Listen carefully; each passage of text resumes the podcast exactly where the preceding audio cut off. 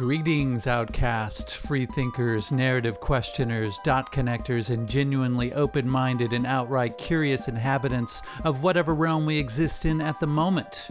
You are about to embark on another free first hour episode of The Melt. If you find yourself wanting to dig deeper and have the desire to join the conversation during our monthly Melt meetups, you might want to consider becoming a monthly subscriber.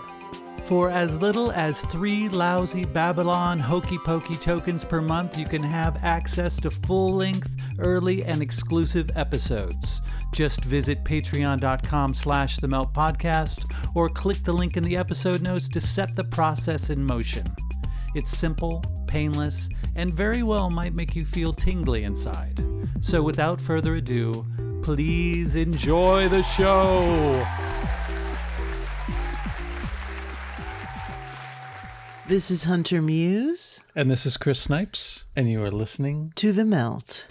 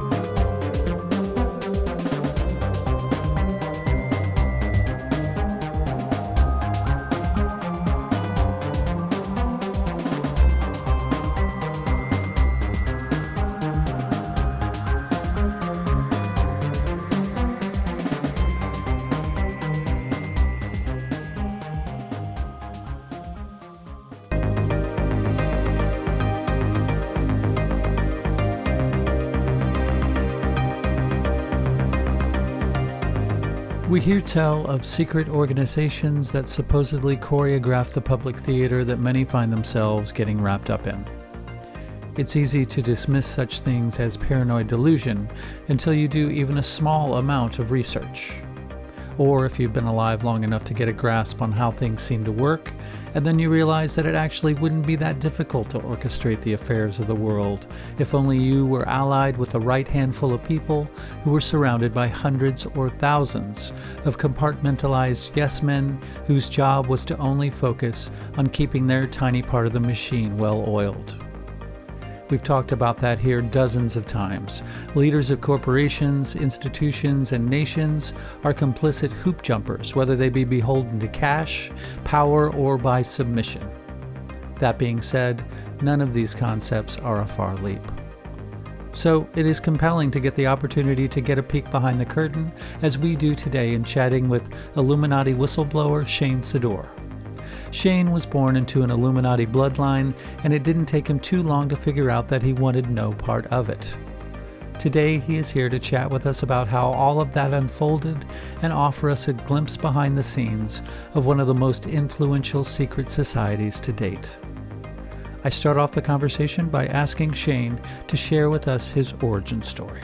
Well, the reason why the alternative community knows me is because I wrote a blog called The Ruiner Blog, which was about my experiences in. See, I used this word because it's the popular word, but um, the organization that people know as the Illuminati. Yes.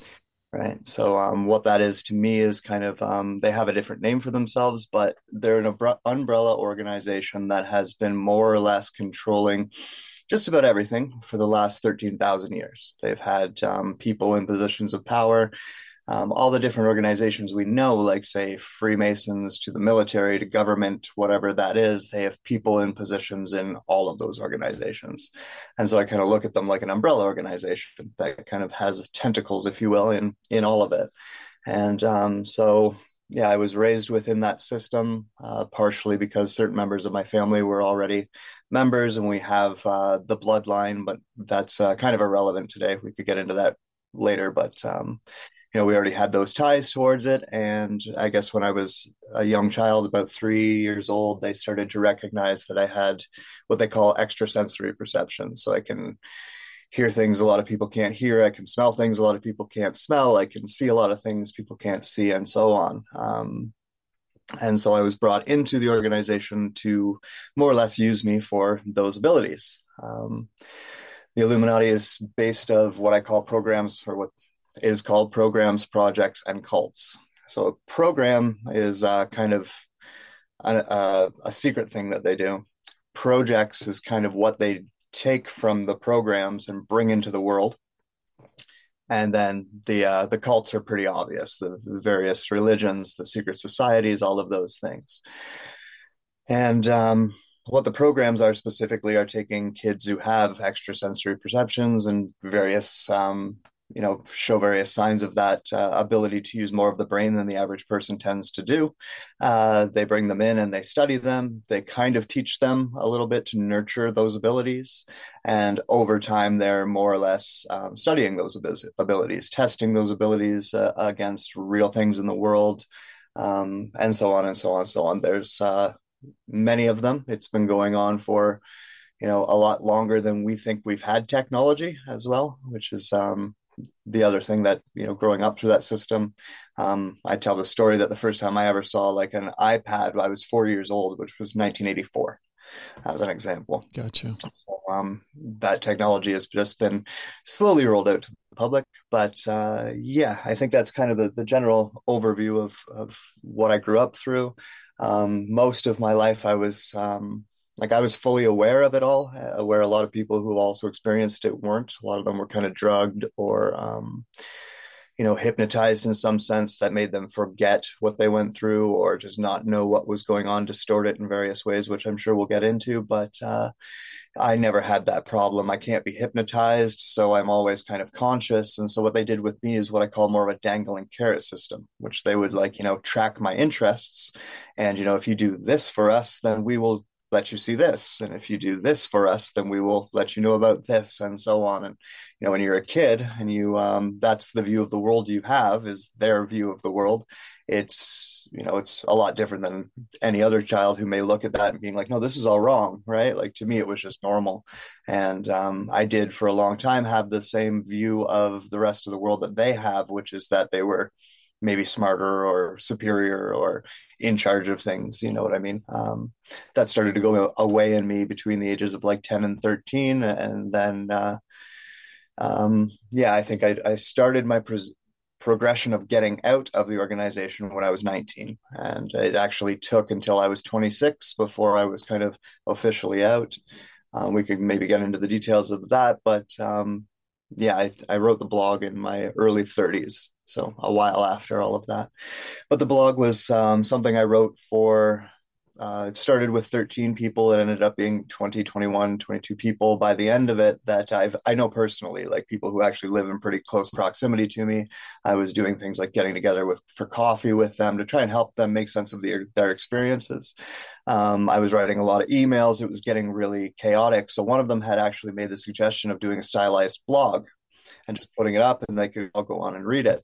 Um, I didn't really think about it, although I was worried. I was aware of the alternative community. I didn't really think anyone would find it, but um, unfortunately, they did, and it went from you know uh, thirteen to twenty readers overnight to thousands of readers uh, all of the sudden. And uh, I was still in the middle of writing it, so I still had I I adopted adapted to the exposure of it as well and and continued writing with with that in mind but um once it was done i did agree to do some interviews the first one was with i guess project camelot and uh I guess the rest is history from there. Um, the rest of it's all kind of documented online. I've kind of been in and out of the alternative community because, to be honest, the way that I see things is very divergent to a lot of other um, quote unquote whistleblowers that are out there and I don't want to fight with people, and I'm not here to change anyone's minds or anything like that, right? So um, I've just learned to kind of uh, create my own space, and people who would like to listen to me talk are are welcome to, and if people like yourself would like to ask me questions, you're welcome to. Um, but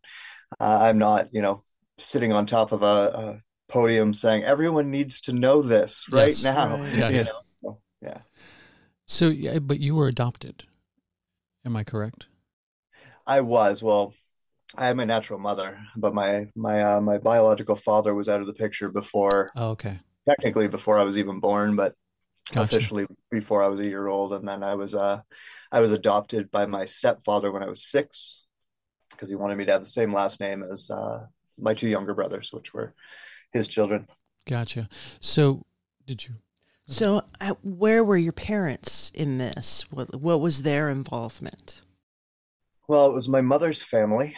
Um, my father was gone. So my mother, you know, was um, even to this day, I actually just recently started having these conversations with her because she didn't know. She didn't know what was going on with me. What she saw was that I was kind of a problem child, and I would spend most of my time living with her great her aunt, so my great aunt, Mm. which was a, a few towns away. And um, I would spend anytime I wasn't in school, like in regular public school, I was pretty much always at my aunt's house, and that was, um, you know, from the view like I, I live with one of my brothers. My brothers know about all this stuff now, but they didn't growing up, Mhm. right? So I I told them all when I was in my twenties, or told them when I was in my twenties, and it made sense to them of like, oh, that's why you were involved with this whole side of our family that we don't know, right? And Mm. that's why you were gone all the time, Mm. right? And, but that's what what was going on is um, I had like a a regular family, which kind of works like a cover, right? Yeah. I still had to go to regular public school, which also works like a cover. But you know, there would be like if you've got five days of school in a week, I might go three, right? And two of those days I was going somewhere else. And um, you know, there was a deal with the school, there was a deal with my parents, there was everyone was informed of something to excuse where I was, Yeah. Yeah. right? Um, not really understanding the the breadth of it Mhm. even the aunt that I lived with, and uh, that that went on for years. Like um, pretty much my the whole time I, I was I was going through these things as a kid, I was always staying at her house. She eventually figured it out, and um, they had to move me to a different place because she pulled a butcher knife on my parents one time where they came tried to pick me up because she thought that they were somehow involved. So Mm. Wow. it was really just a matter of like giving people you know logical explanations for things like oh we're just going to take him because um you know we're going to take him to a camp he's he's going to learn about this right and Right. um you know if you don't really know what's going on we didn't have the internet back then it wasn't uh you know uh, nobody was having the dialogue about how these things would have worked back Yeah. then Exactly. so why would you question it? You just be like, oh, that's really nice if you go ahead, right? And they're my family members Right. a lot of the time, right? Or friends of the families, uh, people that they know. So there's nothing really to question. You're just, okay, he's going. Yeah. And I mean, like, obviously, coming back with scars and bruises and things like that would have to be explained in various ways, but that could also be explained as, oh, he tripped and fell, you know, the same thing an abusive uh, or a, an abused woman might say um, Right. when, when they're going through those things, right? So it's all actually pretty easy to explain, um, especially when I was really young, Mhm. right? Yeah. Especially when I was just a kid.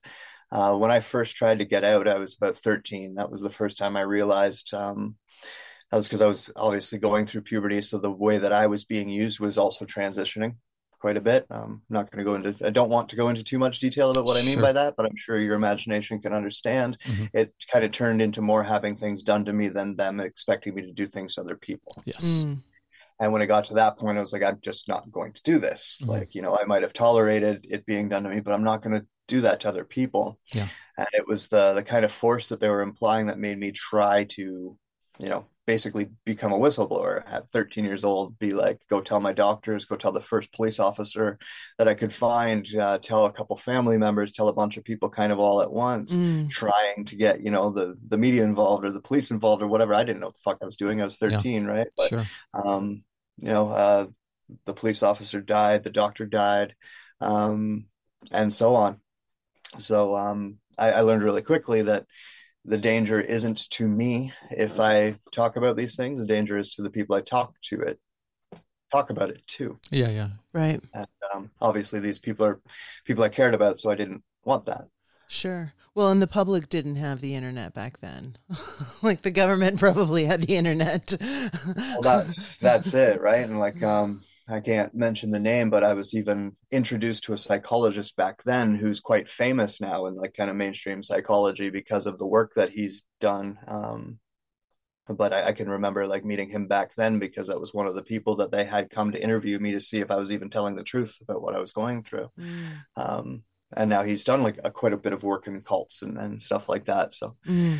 but yeah, it was it it just became real evident very quickly that um, you know, there was no whistleblowing at that point. Like uh, everything was so controlled that it didn't matter who I told, it would get back to them somehow. And, you know, a lot of the technology that we see today for monitoring, they already did have back then, Mm-hmm. too, right? They were just um, a little bit more controlled with it. Not everyone was carrying a cell phone, but, you know, um, businesses would have, uh, CCTV cameras and they would have Mhm. access to that even back then. So, um, tracking people, it was a little bit more primitive than what they can do today, but they Mhm. could do that. So there wasn't a lot of uh, avenues for me to do that.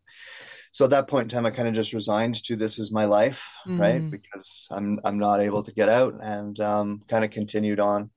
Um, at that time, they did kind of change things, or things changed for me quite dramatically because they started grooming me to be one of them Mm. as opposed to just using me in the way that they had.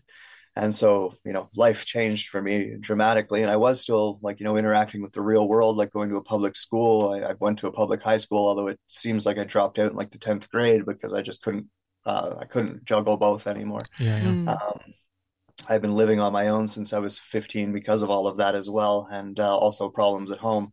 That's the other part of this is like my home life, like the surface life, if you want to call it that, the the Mhm. regular life. That that's a Jerry Springer episode in and of itself. Wow. So um, I don't think that is is disconnected, but you know that instability is basically it. Is I never had stability to hold on to to do anything about what they were doing, right? So it just made sense. They were my stability. And so, Right. of course, I, I kind of had to go along with it. Sure. And it was, um, it wasn't until I had, um, I became a father really young. My oldest was born when I was 18. And that was when I, I kind of realized like something has to be done because otherwise they're going to do that to them as well. So, um, yeah, that was when I started the transition to get out. Well, how did you get on? We'll call them the Illuminati for the sake of the discussion. How did you get on their radar to begin with? Um, well, just, you know, kind of mm, obviously the family involvement. Um, so the stories that got told, I guess the first thing was like I was um like I showed signs of autism when I was young. I would walk on my toes. I was um nonverbal. And then I guess one day a relative came into bedroom and found me sitting in the corner of my room looking at the wall, and I was reciting all of the dialogue to the movie of the never ending story. As if I was watching the movie on the wall and repeating everything I was saying Wow. and that was when they were like, "Oh, there's something weird about him." and um, it was a pretty close family member, like a uh, close to my mother family member who was involved very highly in all of this. So it didn't take long for him to find out. And, um, and then, yeah, uh, I told the story. It's in the blog. I've told it other times. I'll repeat it now, and it's kind of okay because the location itself has been dissolved. But um, I was taken to Marineland and introduced to my first handler when I was uh, three or four years old, probably just before my fourth bi- birthday, or the summer before my fourth birthday. Um, and yeah, that was I was brought at that point in time to my first underground facility, which was Mm. Underneath Marineland at the time. Um, a lot of it is still there, but they destroyed it right before they let Paul Demers come out public and uh, uh, talk about Blackfish. I don't know if you guys ever saw that documentary. No. Yes. or what that, Oh, yes, God. but yeah, um, that was one of their ways because I had already written about it in the blog. That was one of their ways of covering up everything that was actually going on there was by giving the public something to sink their teeth into Oh, yeah. Right. while they got rid of what they were actually doing under there. But what it was was one of those type of program facilities. And so I was brought there, like I said, when I was uh, that young, and um, they tested me very similar, like well, you imagine, like running a psychic through tests to see if I actually was, um, you know, capable of these things. I, I can remember them putting. It was almost like a uh, one of those things that you see at an optometrist hmm front of my face to test my eyes and a bunch of different things. Again, I was a little kid. I don't really remember all of it. I can just remember it was strange. I was going through all these tests. Nobody was really explaining anything to me. But it was also during that experience where, like, you know, to occupy me while they were off discussing the results of all those tests, they had handed me my first iPad. Mhm. Mm. And I was playing a little uh, fishing video game on it. And So is it- um, Is it common that they use places like that? Like, you know, there's there's stories about Disneyland and Disney World. Are they using these facilities as a cover and then underneath there's tunnels and things going on? Yep, absolutely. Um, we know about it, and again, in a lot of the the more famous things, and you also got to think about what went on during the Cold War, where they built a shit ton of underground bases all over the United States and Canada and all over the world, right? Mm-hmm. And then obviously nothing came of that. So what are we going to use that for for the rest of the 90s and early 2000s? Well, we might as well use those as programming facilities, and um, so it's all kind of uh, we're aware of MK Ultra now. That's mm-hmm. been kind of uh, you know declassified to an extent, and of course with the whole oh it didn't work, so we stopped it kind of caveat on the end right. of it, right? Which That's means not they true. changed it the name. Work. Yeah, it did work. It worked very well, and yep. they have even more advanced mes- methods of doing that mm-hmm. type of programming on people mm-hmm. and that's what the programs were essentially all for was to learn how to do that on a global scale. Right. And um, so one thing I, I, say is that the entire public has been MK Ultra pretty much since the 80s. Yeah. Right. And now we're also moving into, um, you know, being kind of simulated. We're getting normalized with the idea of like simulations and uh, VR and AR and all of this stuff that's coming along with it which is how they were programming us in these programs mm-hmm. right the combination of uh, the other side of it is also the psychedelic research that's also you know very mainstream now that yeah. all comes from those programs as well right yeah. so it's again they're just bringing the components for the programming that they did to us kids into the world to start doing to everybody right and normalize it right i'd say it, it would even go back as far as the 40s like that this stuff really, really started to happen after, well, in the midst of World War II. Yeah, that's when it started turning turning into technology mm. right? because a lot of it like um, i talk all about the the difference between magic and technology mm-hmm. and even that phrase that we got through arthur c clarke of technology that it is indistinguishable from magic yeah. Mm-hmm. that's an agenda right? right? We as human beings are capable of what we would call magic. Mm. And they know that. And that's what that extrasensory perception is. Right. And so that's what they've been studying and that's what they've been trying to hide because that gives us our power back, right? Yes, exactly. So if they can mimic all of those abilities with technology, mm-hmm. then you don't even question whether or not you can do them without the technology. Exactly. Exactly. You just rely on the technology and they control the technology. Yes. Right. They also understood that eventually humans would start kind of evolving, let's say, waking mm-hmm. up. People like to say ascending, rising in consciousness, right. and kind of getting in tune with the fact that, you know, our planet is a living organism. Everything we share life here is living and we're connected to it all exactly. in this way that we don't perceive. They knew that we would get in contact with that. So, what's the best way to make sure that we don't notice it? just a massive boom in the technology. Like, yeah. let's cut people off of objective reality as fast as we can. Exactly. Let's feed them everything we can to make reality totally subjective and you get to just pick your own truth and run with it and yeah. then we'll add a technology on top of that that supports that way of thinking right? And uh, that's exactly what they've done over my lifetime. And it's even funny because I wrote the blog almost nine years ago now, and um, I like I, I, laid out what was their plan at the time, and that's mm-hmm. literally what we've seen happen over the last two years, and continues to happen. Something that I would constantly say, like one of the ways that I diverge from a lot of whistleblowers, is I said a lot of this stuff didn't really happen; it happened in secret space, which is right here in our head, right? Right? It's not out there in outer space. It's right here in our head. Exactly. And um, this is how it's been programmed. And ever since i've said that we now have all the components for that in the real world right now. We mm-hmm. have the vr technology. We have the um, there's even a, a I think it's in boston a university studying dmt in a slow drip uh, mm-hmm. method instead of you smoking it which only lasts about 12 minutes they can do a slow drip method method which makes it last about 12 hours and while they're doing that they're recording everyone's experiences and comparing them to themselves and realizing that that's a little dimension that we all slip into and it's the same dimension yeah. right. that we all slip into when we go to right so there's your kind of like um, multiverses and everything else that comes along with it and even like um, a lot of whistleblowers would talk about future technology or seeing the future what is that other than the algorithms that we're all experiencing on social media these days exactly right? so it, like i said it's really just that they've it's been a technology versus magic thing they don't want us to be in our magic so they're replacing it all with technology normalizing that it started with the programs which is what your whistleblowers are talking about mm-hmm. in their mm-hmm. own um, uh, recollection of it, and then now all those programs, all that MK Ultra, and everything that they learned from it is all just being done to everybody. I would say that the chaos that you were talking about in your family life, just to kind of circle back to that for a moment, really speaks to the fact that there is an energy a morphogenic field that we are all connected to. And so your family is feeling this energy that that you are experiencing and they're not able necessarily to communicate that because they're living in this screen reality, but it they can't these folks can't control energy. So there's something else that's going on that everyone's perceiving but they can't really quite grasp what it is. And so it creates a lot of chaos.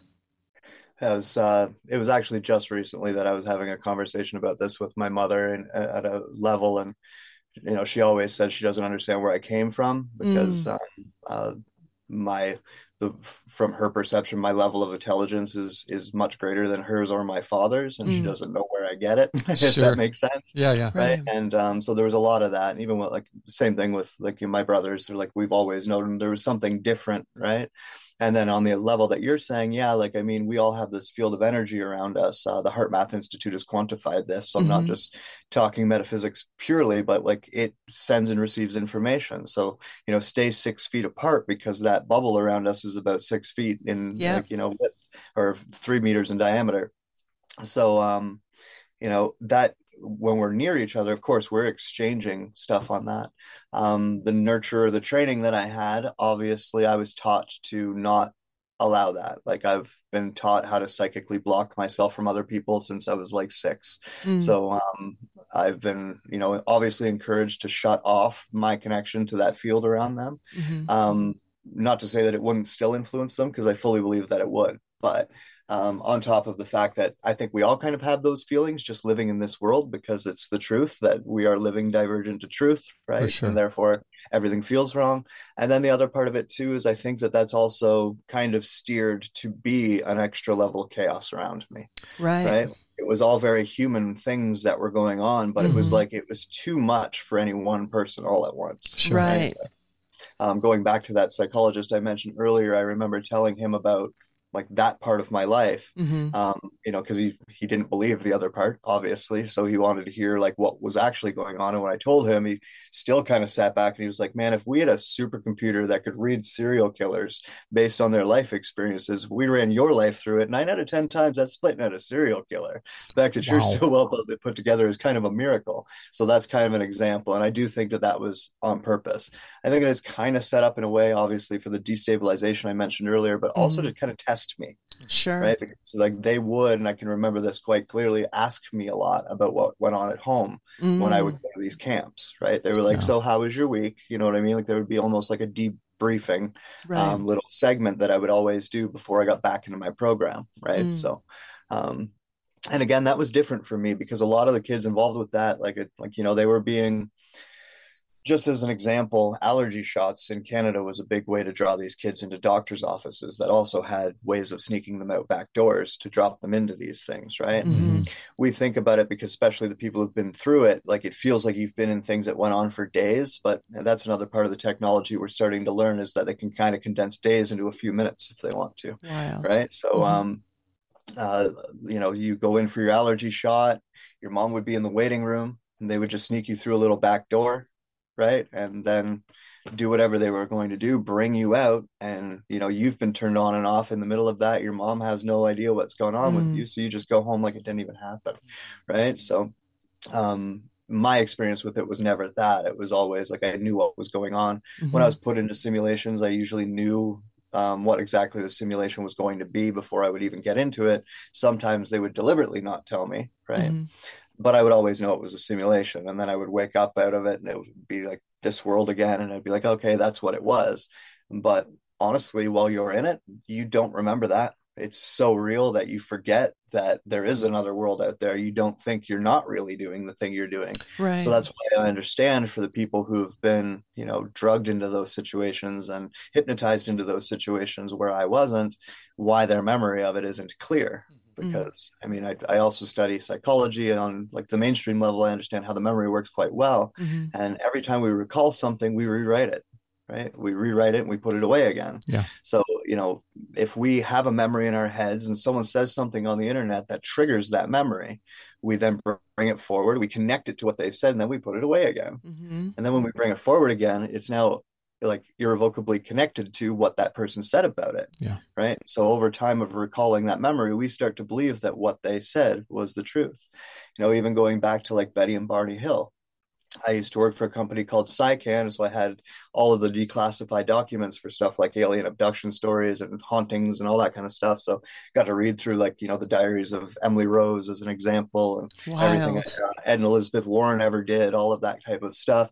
But the Betty and Barney Hill situation for three full days, they gave about eleven or twelve interviews. Not once did they mail, uh, mention aliens, Hmm. and then they brought in a hypnotist who specialized in alien memory regression, and suddenly their story was aliens. Yeah. And that's the first one the world ever heard, right? Wild. But they didn't hear about the first 12 recounts. They only heard about aliens and everything forward. Interesting. So, what do that's the way you what do you think happened in that situation with the hills? Well, the military's been running what they call MILABs, Yes. which military abductions for a Mhm. really long time. They've been Mhm. doing various things, and one, you know, um, you know, if you go back in history, we used to have demon possessions and the old hag and Mhm. all of those things with like sleep paralysis and you know feeling like you were taken somewhere and all of those things involved with that but it was always demons and and things associated with what we know as religions right? This is exactly the same thing only now we have the idea of aliens to put in place of that. So the military played up on that where they would do things like even wear rubber masks. Um, they have other technology that are like almost like biological drones that they could shape to look like little gray aliens if they wanted to go that far with someone but a lot of it is again again the the the hypnotic expression and the the memory retrieval issue Mm. because and it's funny because a lot of whistleblowers use the phrase screen memories. Mhm. and basically what the idea of that is like putting someone on a highly suggestible drug with a screen in front of their face and just letting that loop. Right. and that's what gets stuck in their memory right? So um and then the power of suggestion right?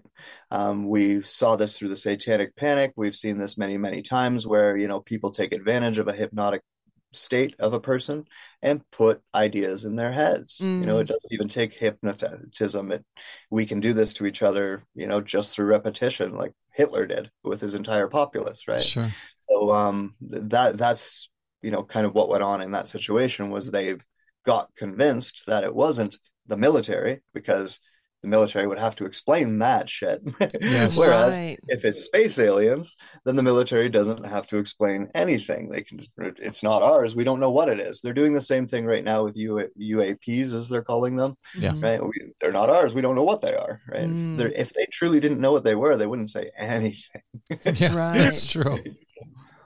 Very true. So, how did you finally extricate yourself from this, and, and how are you? Is it that you're able to talk to us about it, for instance? Well, I have certain rules that I, I keep to. Mhm. Um, locations and names I'm not allowed to do. Um, I've slipped up, like I, I brought up the Marine Lane thing because that was a mistake I made pretty early on. Um, again, not thinking that it was going to become public the way that it did. And got in trouble for that one. But so like that's uh, one of them is now that I am talking. I was never supposed to talk about it. That was a, a rule that I broke right from the beginning, obviously. Um, but because they understood what my intention was, that I was talking to other people that they also released, Mm. that was actually okay. And then the happenstance that you guys all found it, they kind of gave me a pass on, I guess. it's kind of the way that I've figured it out. Is like I, I didn't intentionally go out to do this. I have spoken to whistleblower um, researchers in this field before, Mm. off the record, and like um, you know the the one that kind of made me infamous, if you will, being you know Corey Goode and his connection to to the cosmic disclosure. Yeah. I was talking to David Wilcock at exactly the same time, and I was the first person he asked to do that show. Oh, wow. Right? I had said no, and then they went with the Corey thing. But um, you know, if I had have said yes at that point, I would have gotten in trouble. Mm. But I didn't. And then I, I didn't because of said rules.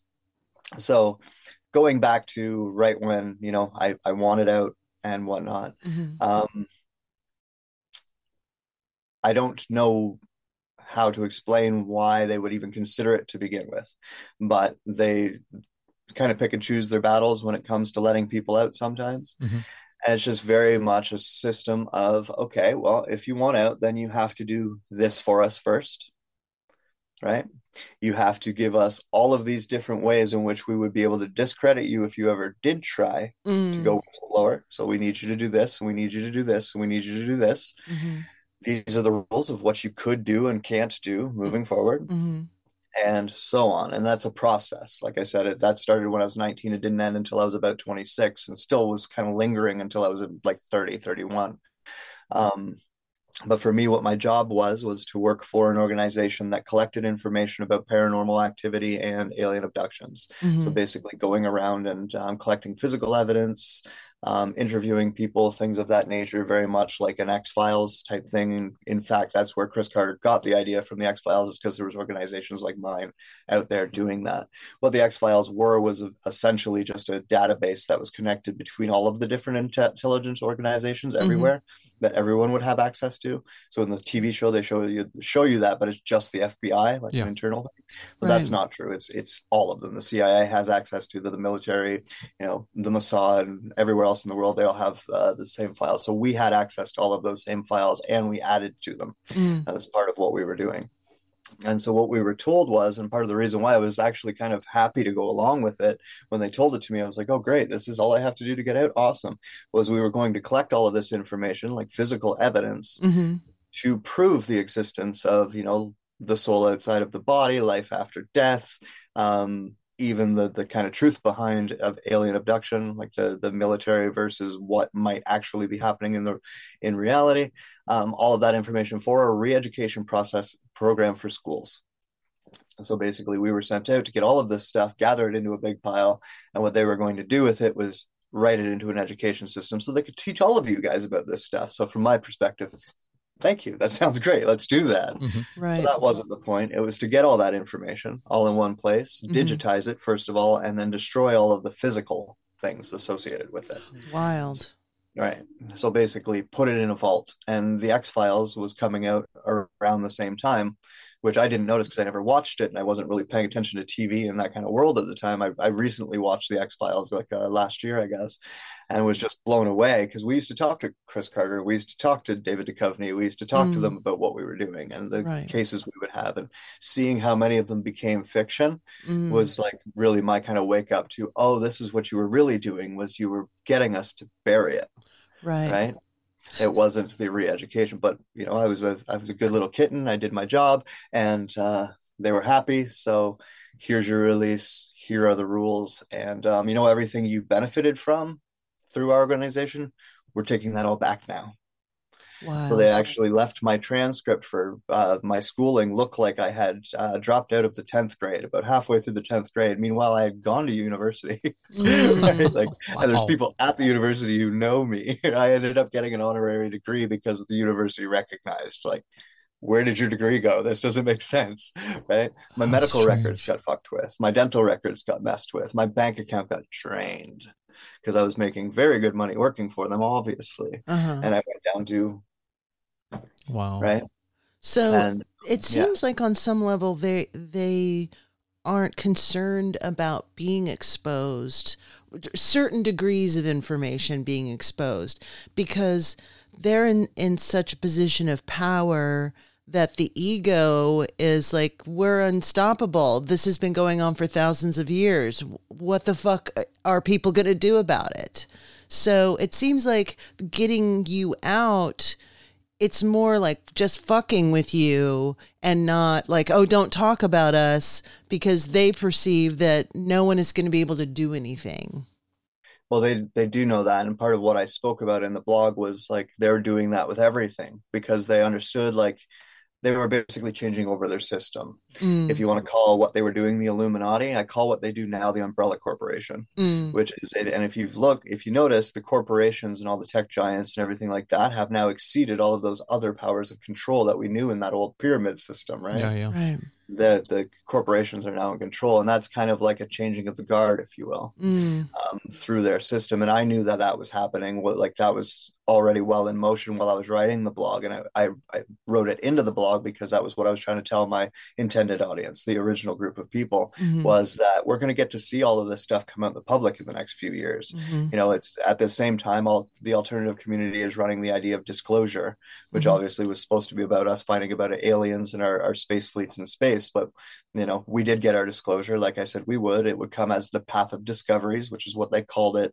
So the idea of slowly releasing things to the public as if we just discovered this. Yeah, right. Exactly.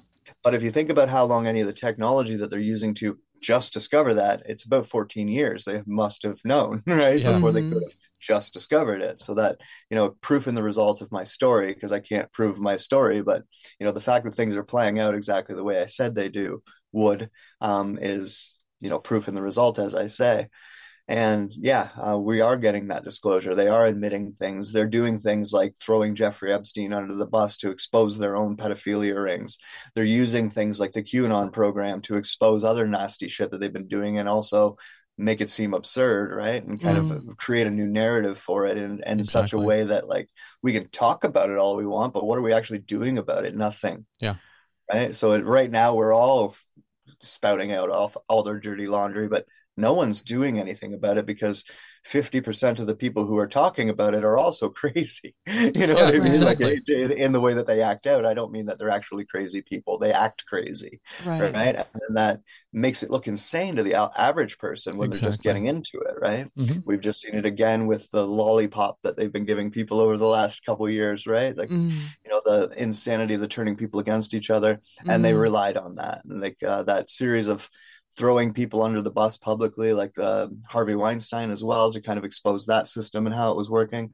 You know, they pick out one person, throw them under a bus, everyone shuts up, and it works. And and that's exactly what they've been doing. And I don't think they're done yet either. I think that we'll continue to see that because it'll keep feeding that kind of hopium drip that people like you and me would maybe have watching this, thinking, "Oh, great, they're all falling apart." Right? They want to give us that kind of illusion that it's crumbling because they want to. It's like destroying Rome to build the next kingdom. Yeah, it's right. exactly where they're at right now.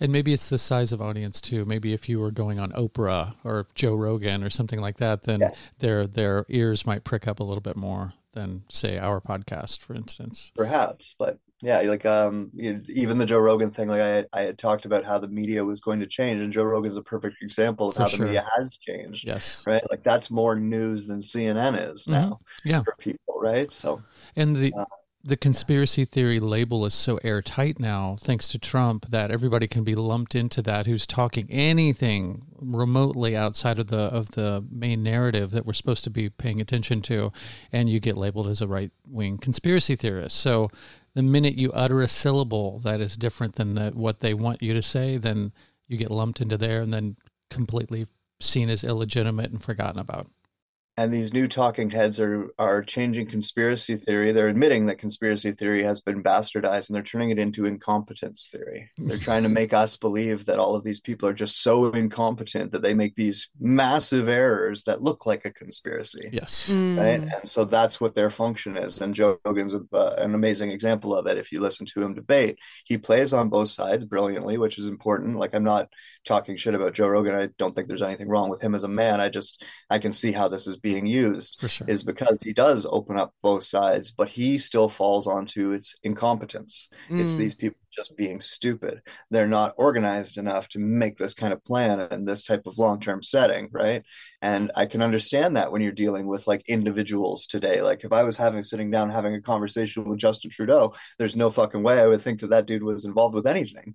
you know what I mean? Right. Because right and and that's the way that it works and they relied on all of that that's optics that they've they've put forward mm-hmm.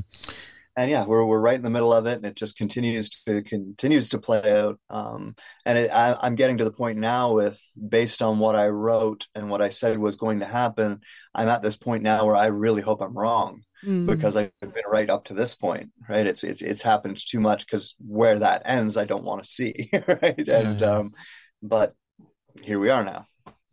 Well, I'm assuming that you had handlers once you got taken into the organization. What exactly, who were they? I don't mean names, but like what kind of personages were they and what was their job? Well, uh, my first handler was the, the, the I, I, guess I was more like a pet to him, if that makes sense. Um, he didn't, he didn't really tell me much or teach me much right? Like he wasn't instilling a bunch of ideas. He was using me for things and he was doing things to me. Um, again, I'm not going to feed your imagination with what I mean by that. I'm sure you understand. Yes. But um, he was kind of like, you know, the classic narcissistic handler of like abusing you one minute and building you up the next, mm. abusing you, building you up, building. And that was what the handler is meant to do is basically be your destabilization program. So mm-hmm. you're always kind of in that place, just like any narcissistic abuse victim would be, mm-hmm. where you're constantly on that, like looking like I'm I'm going back to him because I want the good stuff that he can give me. You know yeah. what I mean? Right. And um, so he was my handler until I was about 13 and then and and did what I did. He was a public figure, so um I it could have it I, I used his name. I, I started screaming his name from the lat from so they they had to take me away from him, and I was given to a, a, a more potent handler, which was one that was actually meant to start grooming me, mm. start kind of teaching me how to think and how to feel about things, um, in order to lead to a specific uh, world event, which um, ironically we're actually at right now. She was Russian and uh, that's about all I'll say about that sure. for, now. Um, and so I, I, was raised to kind of uh, play a role in something that they were planning back then that is happening now, involving that part of the world. Um, so that was what her job was was a little bit more um, like a teacher, like a little bit more like a, uh, someone who was instilling ideas into me, uh, mm. grooming me, right? Than the other guy who was more of just that, um, yeah, a narcissistic type relationship. Sure. Um, when I was 19 and I was getting out, they actually gave me to a third person, and he kind of worked more like a mentor. Like he never abused me. Um, I'm sure he lied to me a shit ton, but um, he never actually hurt me in any sort of way. He allowed me to be hurt, so he kind of facilitated that, but he never actually did anything wrong to me. But he was also a very um, wise mentor. Like he knew a lot. He knew a lot about a lot of different things, so I was able to learn a lot from them and a lot of the re- what they would do with me was things like you know like i mentioned earlier if you do this for us then we'll do that. And i'm a very curious person. Um, you know when it came to like what happened in this situation? What is that? Where are these things? Were these things real? How about this? Right. you know what i mean? I had a lot of questions and that was what they would use as the dangling carrot for me. It's like okay you give us six months and then we'll take you to this place and we'll tell you the truth about this. Right? Mm. and, um, yeah so the i took full advantage of that in the in the years that i was getting out as well where i was like um, i knew i still had access to these different places so i would go around. And so the basic role that they were grooming me for and probably why I was so conscious for all of it is because they wanted me to understand how it all worked and how it all fit together because they wanted me to be a part of the next version of it which is this umbrella corporation that I'm talking about. Mm-hmm. so they wanted me to fully understand how everything had worked to get them to that point. Mm-hmm. right? So they they gave me all of that. That's why I know it and um, they just rely on the fact that you know I'm I'm not on Joe Rogan and I'm not on any of those things. And even if I was, like Joe Rogan's not going to take me seriously. Like yeah. I'd probably get along with him if we had a conversation about it, but he wouldn't believe anything I said, right? Sure. And he would he would argue with me, and there would be no way for me to get his Jamie guy to pull up the facts to have to back me up because those facts don't exist, right? So um, you know, it's it's they they know that they rely on that. The other thing that they rely on is the fact that this community does what it does, which is create a whole lot of fantasy to go along with all of these topics, yeah, right? Mm, like they, they really saw that with the QAnon thing, where like, you know, they a little bit of information about the Pizzagate. Like if you talk to any reasonable people, they're like, yeah, those emails are pretty fucking suspicious, but Pizzagate seems crazy, right? So right. that's an example. Yeah. So how does that work? Uh, w- when we're talking about disinformation, is there what what you're what I'm gleaning from what you're saying is that there is a shred of truth to these situations, but it's really used as a distraction from what's actually happening. Exactly exactly like they people stumble onto things all the time right? And so back before the internet if you imagine how this worked it was like you know basements and libraries or conference rooms that people brought, booked out to try and talk about conspiracy theories and stuff. And so it was nothing to just send an actual agent like someone from that actual organization to those places. Befriend the person speaking. Right. tell them some truth right? Um, it's the same thing that like i remember when i was talking to because I've, I've spoken to them too um, on both sides of that fence like how easy it is to go to someone like david wilcock and you know be a whistleblower and give them a bunch of information because then he's going to go start talking about it at conferences right and it becomes there's like a lore building along with this community, if you know what I mean. I, I, say that for people who've played maybe D&D or any type of RPG video game. There's like a lore building that's gone along with all of this too, where, you know, even if someone, you know, people come out and they tell an experience and they've got, you know, a certain alien species or something connected with that, even if we were to discredit that person, that experience still becomes part of the lore and the next person piggybacks on that. Right. Mm-hmm. and it's like what i because of the f- effect that i was talking about with the memory earlier and the way that we process it they've understood that they only have to put like little bits and pieces of data which can even be true in here and there and then rely on us making stuff up on top of it and then that compounding and also understanding how people will naturally follow each other as well mm. and then when you get into the like cliques people don't want to step on each other's uh, toes like uh, one of the reasons I stopped giving um, interviews in this alternative media circuit is because I got into some of those group calls where they're like, okay, well, don't talk about this because it goes against what I'm saying here, and you don't talk about that because it, it's like, guys, you are crafting a fucking story. This is disgusting. Wild. I'm out. right? And I took off for two years because of that because I was seeing way too much of that. People were like sending me scripts of questions. Mm-hmm. And I was mm-hmm. like, what are we doing here? Like, yeah. are we putting on a show? Exactly. Is this CNN? Like, yeah. uh, what, what, what are we doing here? So, like, I, you know, it's they've relied on the human nature basically to build this community into something that a lot of people are just going to throw out wholesale, right? Like that right. baby with the bathwater expression. And yes, if you were to pick through it all, you'd be able to find the truth, but who's got the time for that who's got the mental capacity for that Who's yeah. got the discernment and the the suppression of ego for that.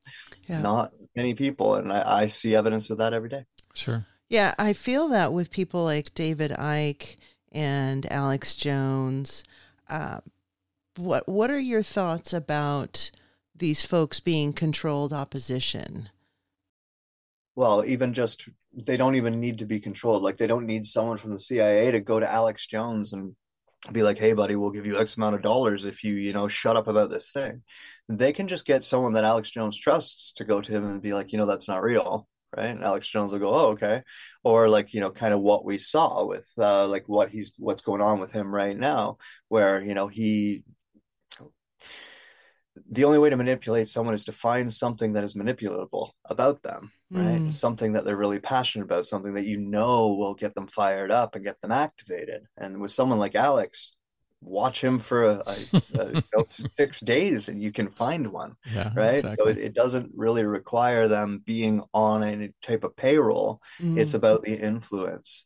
Um, I had recorded an interview for an organization at one point in time. It was with Professor Griff from Public Enemy. Oh yeah. If you remember Public Enemy, they yeah, were yeah. doing something like whistleblowing at, at the time, right? And then they also kind of got discredited because they put a bunch of information forward that turned out to be a lot of bullshit, mm. right? and it kind of it hurt the band. And he was explaining to me how these people would come up to him with like dossiers and hand them to him and be like, this is the truth about Jesus. This is the truth about this. This is the truth about that. And then they, they would go and they'd read them and obviously write lyrics about them. And so all it took was someone handing him a dossier full of bullshit. Right. Yeah, exactly. and, you know, Alex Jones, David Icke, any of these people would be subject to exactly the same thing. Right. They don't need to be controlled opposition. The fact that they're like paid for and they're put out there for that purpose. Mm-hmm. The, the purpose was already there. Someone was going to step up to fill the need. And at that point in time they're just a target because it's like you know oh, well he seems a little bit crazy in this way let's just feed him some information that'll get him even more in that way right and so you see things and david icke's a perfect example because he's kind of done this through a bunch of different topics over the years because he's kind of had to right, right? And, exactly and and that that's kind of how it has worked and at this point it's like uh, one of those set and forget type things because you know whether they can just you know, like the Russians throwing out Tartaria last year and, and sitting back and laughing at that one and just watching the American alternative community. There's a whole other spawn of a different story backing up on that lore.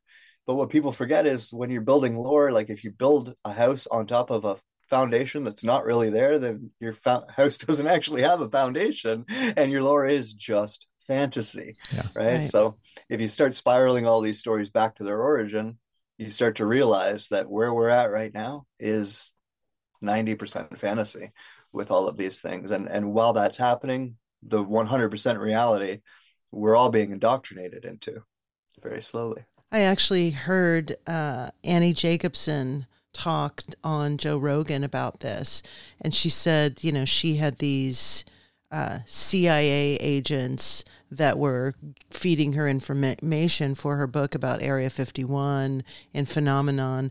And she said there would be some points where she would be thinking, like, is this person just trying to confuse me or lie to me and kind of send me down this primrose path so that I don't really find out what's going on? So it sounds like that again that this is happening and the ego is uh, infrastructure is so entrenched that they don't give a shit if you believe it or not. They they just are planting the seeds and then they step back and kind of observe what people uh, take a, a hold of and what people let go.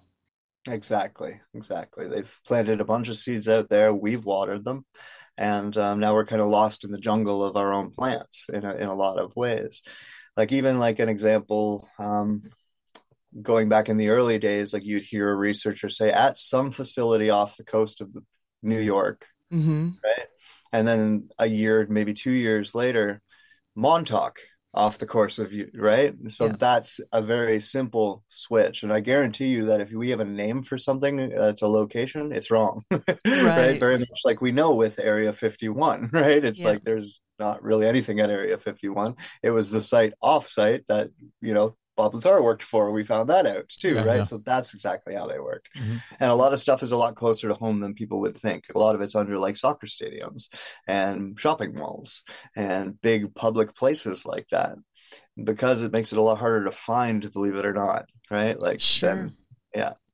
Right under their noses. What about the hierarchy of of this organization? I know you mentioned parents, something called parents, a group called parents, the elders, and I'm assuming that it doesn't stop at the Illuminati. I'm assuming there's quite a bit above that too.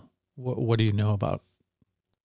Well, the basic structure, and I mean, it's almost defunct now, but the one that I wrote about because of what it's been for 13,000 years is we were kind of, we had, I guess the top of that pyramid would have been you know what we would call an ET species. They're they're called Draco. They are those that reptilian that everyone's finding, figuring out, and that we see through all the mythology and everything else. The snake, the dragon, whatever you want to call that. That's that's this reptilian species. They haven't been highly involved with us directly for other outside of programs like things that they do underground. Um, for the last 13,000 years because they learned from a previous experience.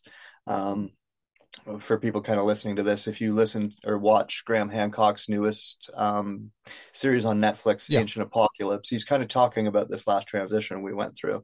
And if you just replace, you know, um, meteors with some type of weapon we don't understand, mm. this might all start to make sense. But that's what they did is back then is they created first of all the ice age and then they hyper melted the ice age to create floods. And um, the stories that we hear in mythology of these gods coming through whether it's the anunnaki which all anunnaki really means is those who came from the sky. It's mm. not even the name of a race. It could have meant 900 races for all we know but that's not what it means. But either way it's not the name of a species but that's another example of what has happened. Is basically the draco had sent the parents out to um, reboot civilization in various places in the world. And over time, that just continued. Um, so that would be it. Draco at the top. We have the parents who there are their human like controllers. So what the parents actually are, are humans with some type of life expectancy tech, life extension technology mm-hmm. that'll allow them to live through the whole period of time that they were supposed to be useful. So um, give or take that 13,000, 11,000 year marker. But yeah, they were supposed to be the the kind of um, operators, if you will, on behalf of the Draco. They had what we called covens, which were people who worked directly for them. Mm-hmm. And then below them is where we get into all the secret societies, which then influence, you know, governments, which then influence, you know, banks and everything else, and so on and so on. Interesting. Um, and what would you said the parents were the ones with the the humans with the life extension technology, right? Yep. So is there what is your take on, on on what have you gleaned from all of your knowledge that you've collected on reincarnation? Would these incarnate into something else on a different plane or planet, or is the white light technology trap? I mean, there's lots of different stories going around. Uh, what is your what is your take on all of that? Just on reincarnation in general? Yeah, yeah. Okay. So yeah, reincarnation is a real process that we all do. Um, I, I have this phrase where I say the universe views the buyer and seller of lies as equal. And so when it comes to something like that white light trap technology, Mhm. it's a hole you could potentially fall into and you could convince yourself that you are a victim to, but it can't really hold a soul. It can't really trap a soul. It's almost like we can voluntarily sign up to be recycled, not knowing better or not being able to perceive better, but there's nothing that could come along and say like, no, you're going in here hmm right? and this is just it. So, kind of a variation on the word trap, if you will. Like a trap is something you fall into, Sure. right? It's a choice you actually make, which is a mistake. But nothing like that is permanent, right? So, we did have a type of technology here that was that that white light trap technology that people talk about was here was orchestrated by the the Draco. The Draco actually started it to use for themselves. So um, a soul, when it's not incarnated into a body, has a certain signature to it. It identifies as maybe some type of species. So, with that in mind, there's a lot of nuance to that. But just for for our conversation, you can have Draco souls based on that. So, souls that were originally incarnated into a Draco body, maybe their Draco body died and they decided to incarnate into a human body.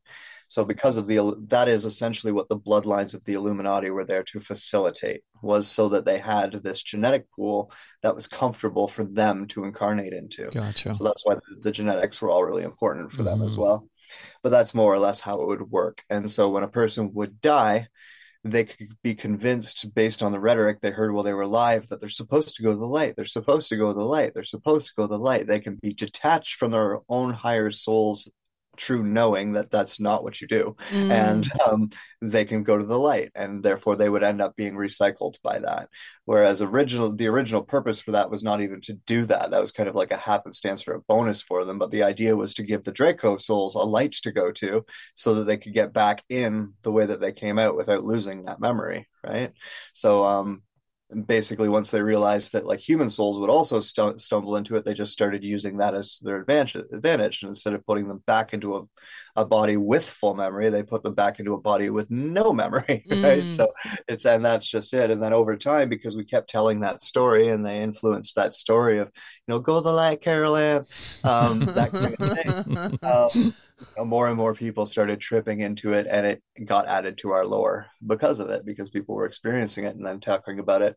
Um, i guess dolores cannon's work kind of showed it as well um, and other um, types of regression hypnosis have shown it. Before you tell the good people listening uh, where they can find you and your work online, maybe you could tell us who the next president's going to be. i don't actually know. I, I, I feel like it i feel like it should be donald trump just because Yeah, of course. Um, More chaos. But at the same time, it's like, wouldn't it also be fun to like leave Joe Biden there and just let him die on national television? one day? Yes, that might be fun too. So I don't know. They've they've got a lot of options these days. exactly. I actually don't think we'll make it that far. I don't think that there will be an election. I think something's going to happen between now and then that's going to prevent said election. Um, really? and I hope I'm wrong. And I hope I'm wrong. So Okay, good. Uh, so not, not something good. No, no. Okay. Uh, but anyway, so where people can find me. So if you, you do the the link tree, whatever the beginning of that URL is, after the slash is Shane underscore Sedore with capitals on the two S's. Mhm. You'd find all my links. But um, on Patreon, it's Shane underscore Sedore underscore storyteller. On Instagram, I go by Shaynard Fox, so S H A Y N A R D V O X, um, or the Rebels Advocate, also on Instagram, um, Facebook. It's my name, Shane Bales. I think I am on that one, and then uh, the Rebels Advocate. There's a Facebook page for. Um, I have an older YouTube channel that's called the Ruiner Author that you can still find that has a bunch of uh, like older free material on it as well. Cool. And you make music also, right? I do that from time to time. I Fantastic. a while, other than just at home with the guitar or whatever. But cool. Well, uh, maybe you can provide a link or two. Send me, send it to me, and we could throw that in there too, just to promote that if you're up for that. But sure. Shane, thanks you, thanks you, thank you so much for uh, agreeing to do this. It's been a fantastic chat, eye-opening and uh, very informative and mind-blowing all at the same time. Um, and hopefully, you will uh, be up for doing it again sometime down the road. Absolutely, guys. Let me know Cool. and we can uh, we can do it again. Fantastic. Nice to meet you guys and everyone Likewise. else out there who uh, I don't already know. Nice to uh, meet everyone and lots of love and respect. Yes. Thank you so much. Right back at you. We appreciate your time. Yeah, we'll let you know when this goes live. Cool. All right. Bye, everybody. Well, what a weird way to end it. I, I want to know what this, why there's not going to be another fucking election. well, I think I do think that that's wise. Um, one because I mean he's got a pretty good idea of, of what is unfolding, uh, but two, you know, possibly f- also with the knowledge that of seed planting. Um, maybe that's a seed that doesn't need water, and so knowing about it would just possibly, and I'm just conjecting here, start a snowball of whatever fear, paranoia that would maybe make that more likely, whatever that is. Who knows? I don't know. Well, the way that that sounded is is that it's a foregone conclusion that it's not really there really isn't a choice or an option. That it's already that those wheels are already in motion. We'll see. You I- heard it here first. But I think the distraction is um, Trump. I think that that is the distraction is to to think to make a, a good segment of uh, the American population a believe in elections and b believe that oh now again we're going back here and this is what's going to fix it in quotes. with I've heard him say in previous conversations about the the fake alien invasion is that that most likely will not happen and one of the main reasons that won't happen is because we're talking about it so much. Yeah. So I don't think things are necessarily a foregone conclusion. I mean, unchecked and unchallenged, possibly, but so maybe that would be a reason for knowing. Maybe we'll implore him to talk more about that the next time we have him on. But what a great talk! What a great discussion! What? Yeah, it was intense. I, you know, I, I, I hate to feel powerless, and I think that that there's the the dichotomy of these types of discussions is that on one on one level, it's easy to feel like, oh, that you know, this has been going on for thirteen thousand years. Like we don't, we we can't really do anything.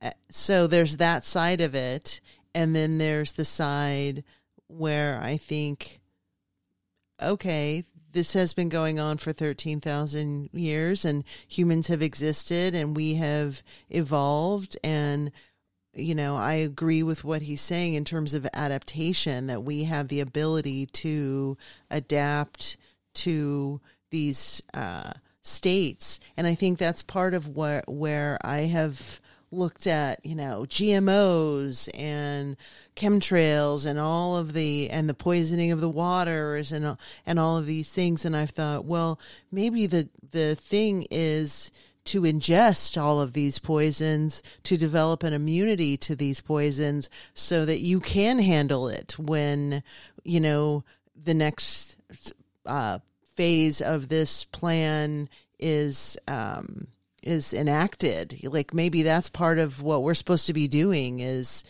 you know the weak will die off, but those who are capable of handling um, all of this toxicity, they'll actually become stronger. Transmuting poison to medicine. But okay, so look at it this way. It's been going on th- for 13,000 years. Well, we're just now, just now beginning to sort of poke our heads out of the hole and realize what's going on and waking up. Some of us are waking up. And that is unfortunately a very slow process. Fortunately, we do have something like the internet where that can happen quicker. Um, but that's going to take a while. Um, hopefully, it's not a race between destruction and enlightenment. But um, I think that given that, like, it's at least we're moving in that direction. Whereas before, you know we've been asleep for centuries and now we're starting to wake up but that that process is just going to take a little time but it's inevitable i believe Well, I don't know. I don't know that I necessarily think that we as a collective have been asleep. I think that there are there's an ebb and flow of that. So there are people who have been very connected to the earth and the rhythms of the earth and understanding that the magicians that are doing positive magic and they are connected. And then there are people who have just been kind of passive and just kind of allowed things to happen to them and around them. So I, don't necessarily believe that there's an awakening happening. I, I think some people have never been asleep. okay that doesn't mean that those who have been asleep or more asleep aren't waking up Right, but maybe they weren't asleep. Maybe they just didn't remember.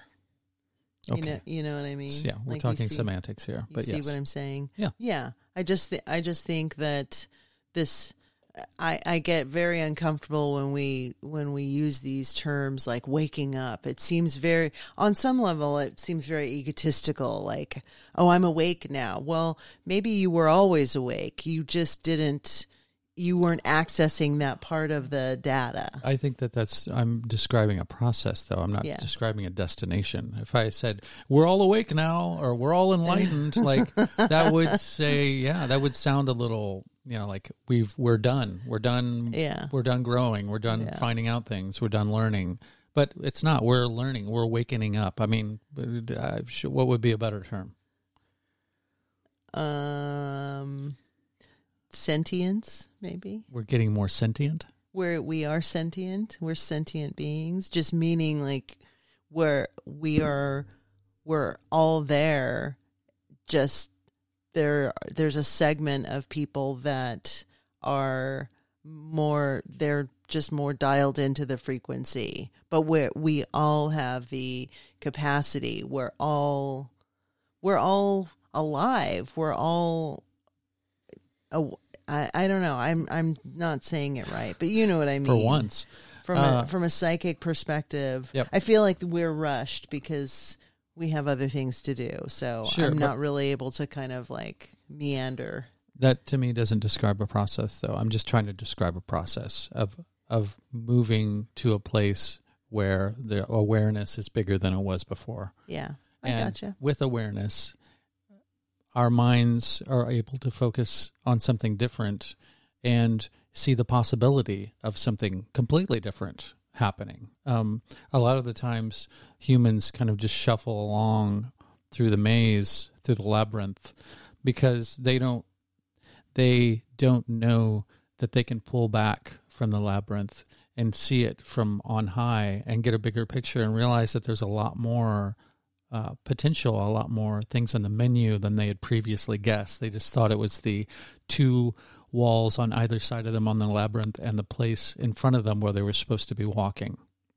So I was just t- trying to describe a process of that, pulling back, seeing a bigger picture, realizing things that are happening, uh, which may just be little hints of other things that are happening that we will find out as time goes on and we continue to evolve and expand and hopefully keep learning and and be driven by our curiosity. So I was just trying to describe a process. Anyway, Shane was great. Very cordial guy, very for knowing all that he knows and having experienced all that he experienced. He seems like a very positive person. Um and a good person to deliver this kind of information that can be kind of heavy and dark sometimes. Yeah, I think the one thing we didn't ask that I would be curious about. I mean, there's many, but one thing that that I is being highlighted in my mind is what his relationship is now. Like, does he still have contact Yes, um, he does. with these? Right, but we didn't really delve into that. I know, but I did research for this, and I know in other conversations he brought that up, and he does still have contact with some people that are getting out, and some people that are still in. Yeah, so that's that is still a thing. Um, it might be a good time to bring up some things that were. uh, Did you have something to say to that? No, Some I just made a face. that we mentioned in the second hour Uh, we talked about um, what he knows of our and has experienced of our cosmology, our greater cosmology. Um, he describes uh, space travel, but in a, in a different way than you know, we've been told, we've been led to believe. Um, going in the context of this cosmology that is different than we've been told. Yep. We talked about the end game. What is the end game? We talked about Kanye and ritual sacrifices. Uh, bloodlines, the important uh, importance of bloodlines and genetics. Yep, psychedelics. We t- we dipped our toe back into the the reason why psychedelics are being reintroduced and normalized. The Bible and Jesus. Mm-hmm. Uh, Yeah. the Illuminati card deck. oh, and uh, the giant thing that was cool. hmm The giant thing. We'll just leave it at that. Yeah. Ooh, oh, oh, dangling carrots. Talk about dangling carrots. Giants. Uh, ritual sacrifice and celebrities. Cryptids. Normalizing psychedelics. I just said that. Oh, you said psychedelics. No, I said normalized. Oh, you did? Yeah, I okay, did. I'm sorry.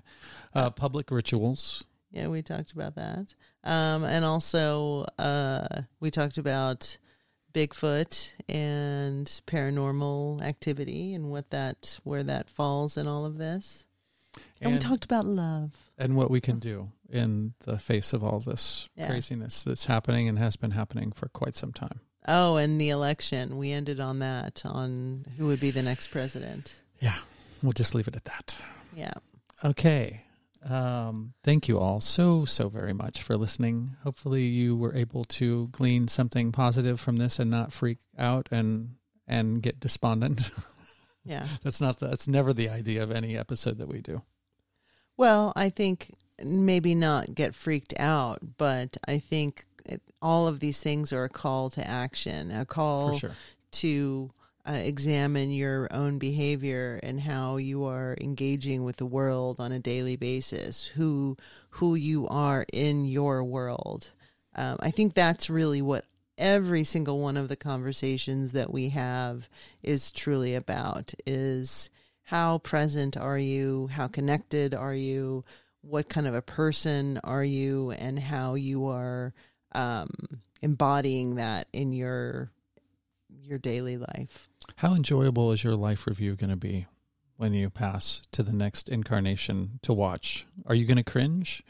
Are you going to go, oh, God damn, I was an asshole doing that? Or are you going to go, I did pretty darn good? yeah or don't and don't go to the light Don't go to the light. Yes, that's one of the many, many takeaways. Don't go to the light. no you are your own light Exactly. And you can be the light for others too by brightening your own light.